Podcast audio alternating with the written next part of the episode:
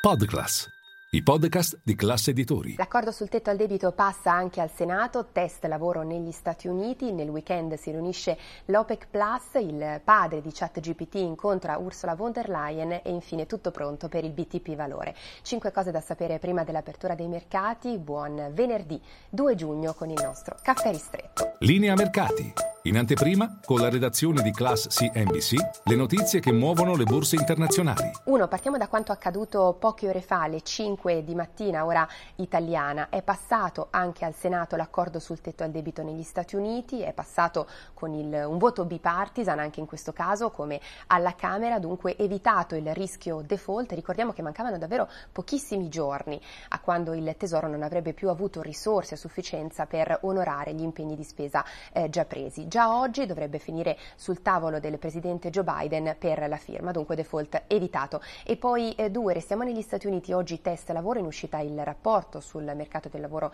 americano, in particolare i non farm payroll, vale a dire i nuovi posti di lavoro aggiunti nel mese di maggio.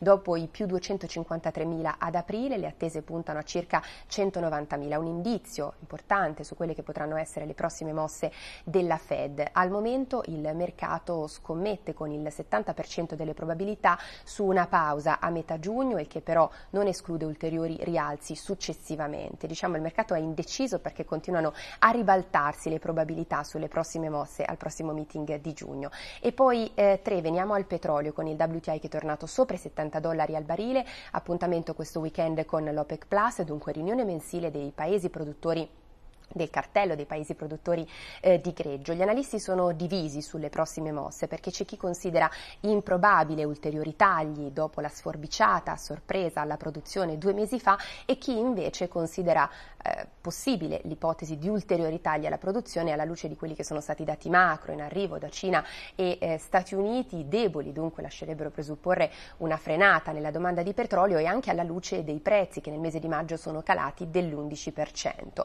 E poi eh, 4 incontro tra Sam Altman, CEO di OpenAI e la Presidente della Commissione europea Ursula von der Leyen, tutto questo a pochi giorni da quando il padre, così lo potremmo definire, di chat GPT ha minacciato di lasciare l'Europa qualora non fosse possibile di fatto rendere conforme OpenAI alle nuove regole europee sull'intelligenza artificiale in arrivo. Al momento sembrerebbero le due parti voler collaborare. Staremo a vedere poi 5, concludiamo con il BTP valore perché è tutto pronto, si parte con il collocamento lunedì 5 giugno, stiamo parlando del nuovo titolo di Stato a 4 anni dedicato esclusivamente al mercato retail, il Tesoro ha comunicato i tassi, il BTP valore renderà il 3,25% per i primi due anni e poi il 4% per i successivi due.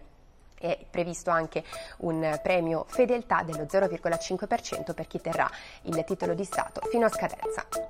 E tutti vi aspetto in diretta, caffè affari con tutte le notizie e buona festa della Repubblica.